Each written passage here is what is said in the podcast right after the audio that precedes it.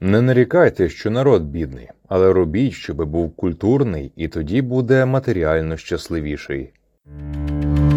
Вітання, це програма Манускрипт. І ми сьогодні спілкуємося про українського релігійного, культурного, політичного діяча, греко-католицького священника, прем'єр-міністра, а потім президента Карпатської України. Говоримо про Августина Волошина, один із співзасновників просвіти та учительської громади на Закарпатті. Був лідером найвпливовішої політичної організації УНО Українське національне об'єднання. 1939 році став президентом Карпатської України. Був ректором Українського вільного університету в Празі. У 1945-му помер в одній із радянських тюрем Москви.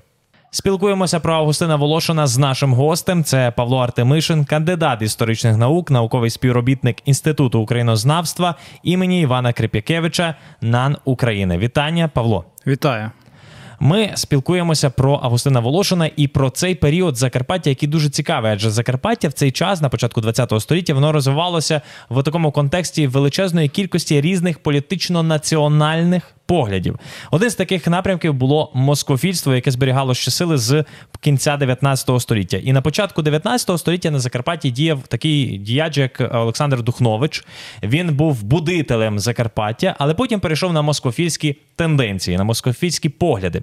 Потім з'явилося на Закарпатті таке товариство імені Духновича, яке поширювало російську мову, російську літературу, російські якісь тенденції. І говоримо про Августина Волошина як лідера української течії, але одружений він був з жінкою, яка є родичкою далекою Олександра Духновича. Тобто ми розуміємо, наскільки все заплутано в Закарпатті, ті політичні, національні різні рухи. Е, як українській течії вдалося перемогти і мадяризацію, і москофільство, і навіть такий штучний проект створення окремого закарпатського русинського народу в той час. Дякую за питання. Та дійсно нічого дивного немає, оскільки Закарпаття перебувало, можна сказати, на рубежі 19-20 століття під подвійним контролем. З одного боку, маємо столицю у Відні, всієї Австро-Угорської імперії, а з іншого боку, е, підпорядкування Будапешту як е, Транслейт, як, як центру Транслейтанії. Верства освічена була дуже вузькою. Ви згадували Духновича, і справді його дружина Волошина була е, з цієї родини. І е, Волошин сам еволюціонував ще не одразу. Він став українофілом, було навчання в Ужгородській гімназії, де він пересікався із мадярофілами, і з русофілами.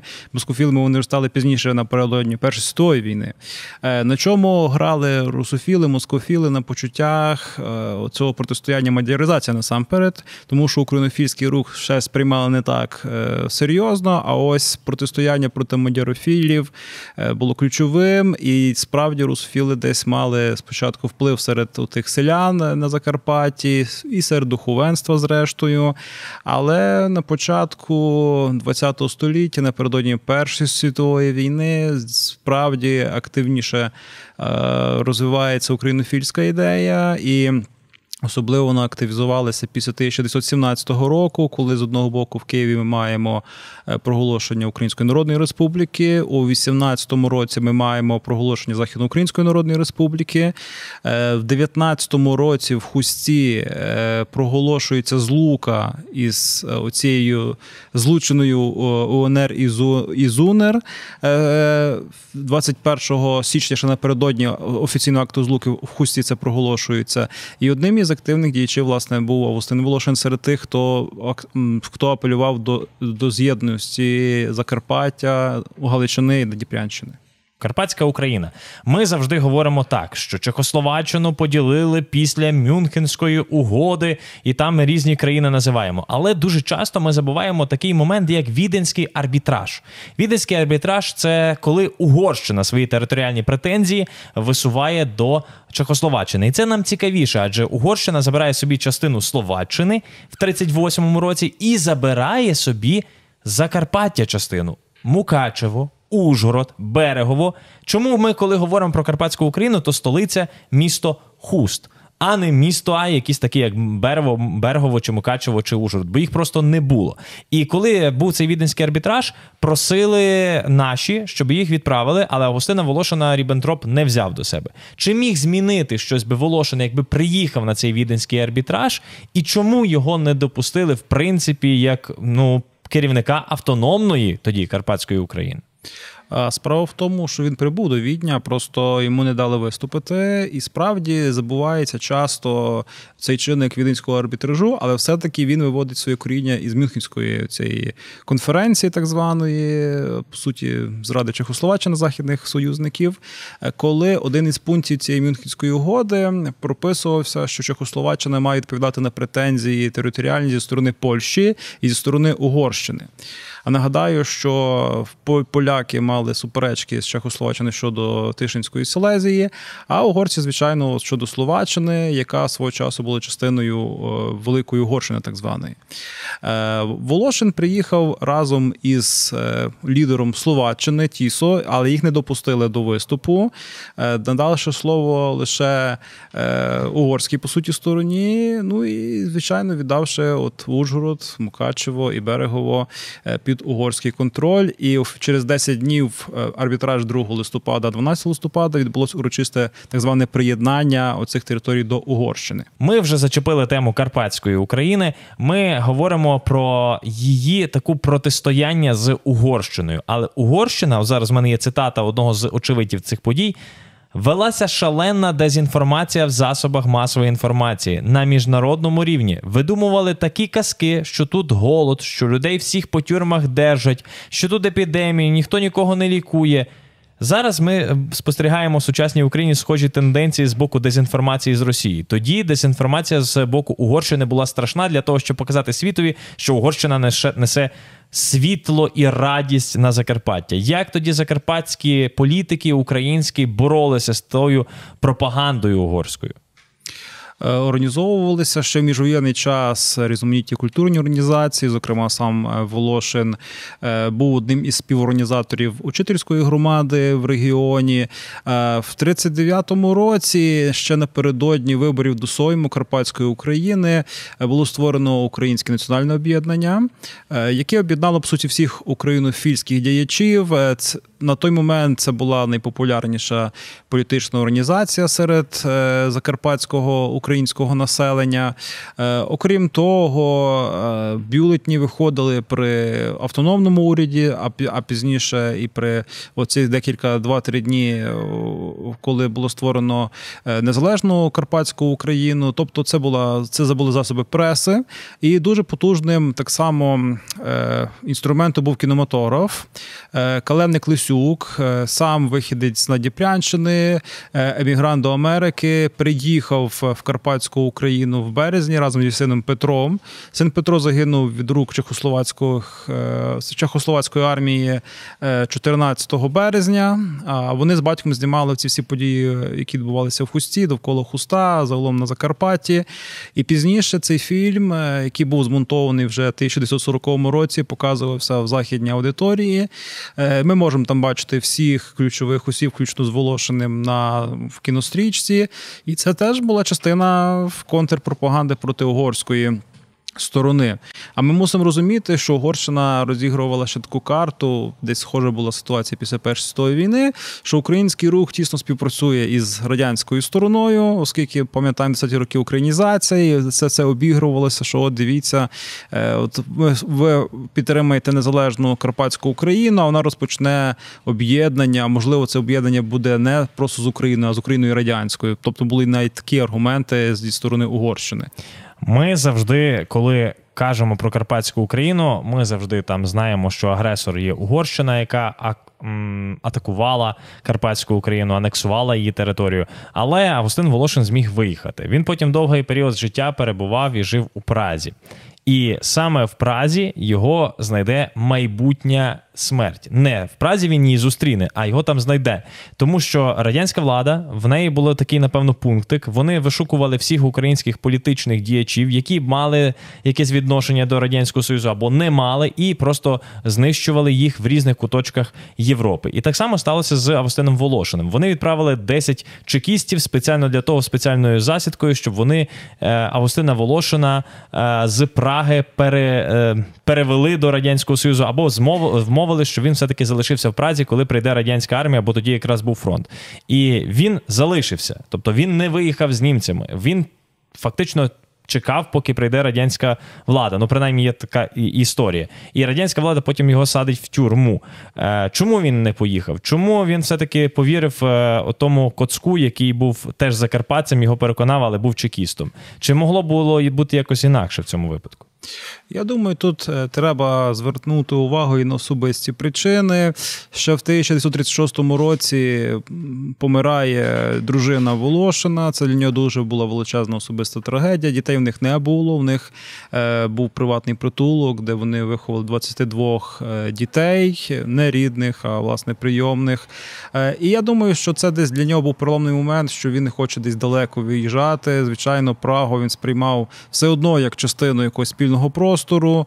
Е, Зрештою, можна собі уявити людина, яка народилася в часи Австро-Угорської імперії. Ну, Прага це все одно частина однієї держави. Пізніше міжвоєнний час це столиця Чехословаччини, в складі якої було Закарпаття. Ну і тут банально він певно все-таки сприймав, що це десь поближче додому, не так далеко. І вже як людина досить такого старшого віку не хотів в якісь радикальні рухи йти. Е, відомий цей момент, коли він очолював вже Український вільний університет в Празі. Неодноразово пропонувалося перенести його принаймні десь далі на захід. І в результаті він був перенесений пізніше в західну Німеччину. А, а от власне Волошин проти цього виступав. І думаю, що десь він можливо і став жертвою часткової радянської пропаганди і цих агентів, які підсилалися так чи інакше в його оточення.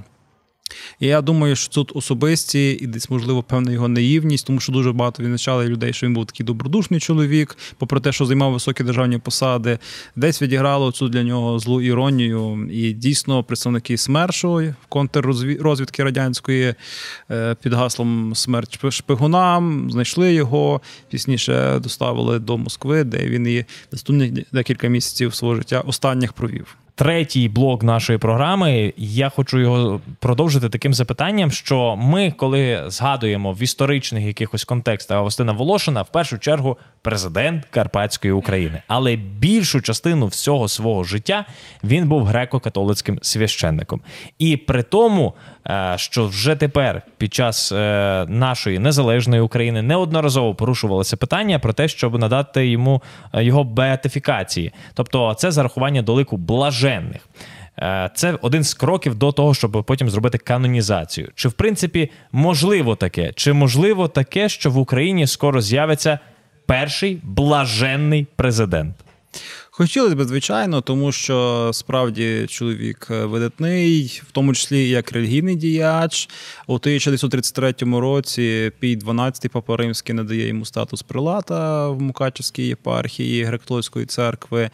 Е, І звичайно, що потрібно все робити для того, щоб таке рішення було прийняте. Тим більше, що все-таки є оптимістичні сценарії. Звичайно, лише в 2002 році, але таки дали е, Августину Волошину статус Героя України посмертно, щоправда, на жаль. Е, Але справді ми маємо той випадок, коли дійсно людина на це заслуговує. Згадував вже випадок з притулком для дітей. Це чим не справа дійсно життя.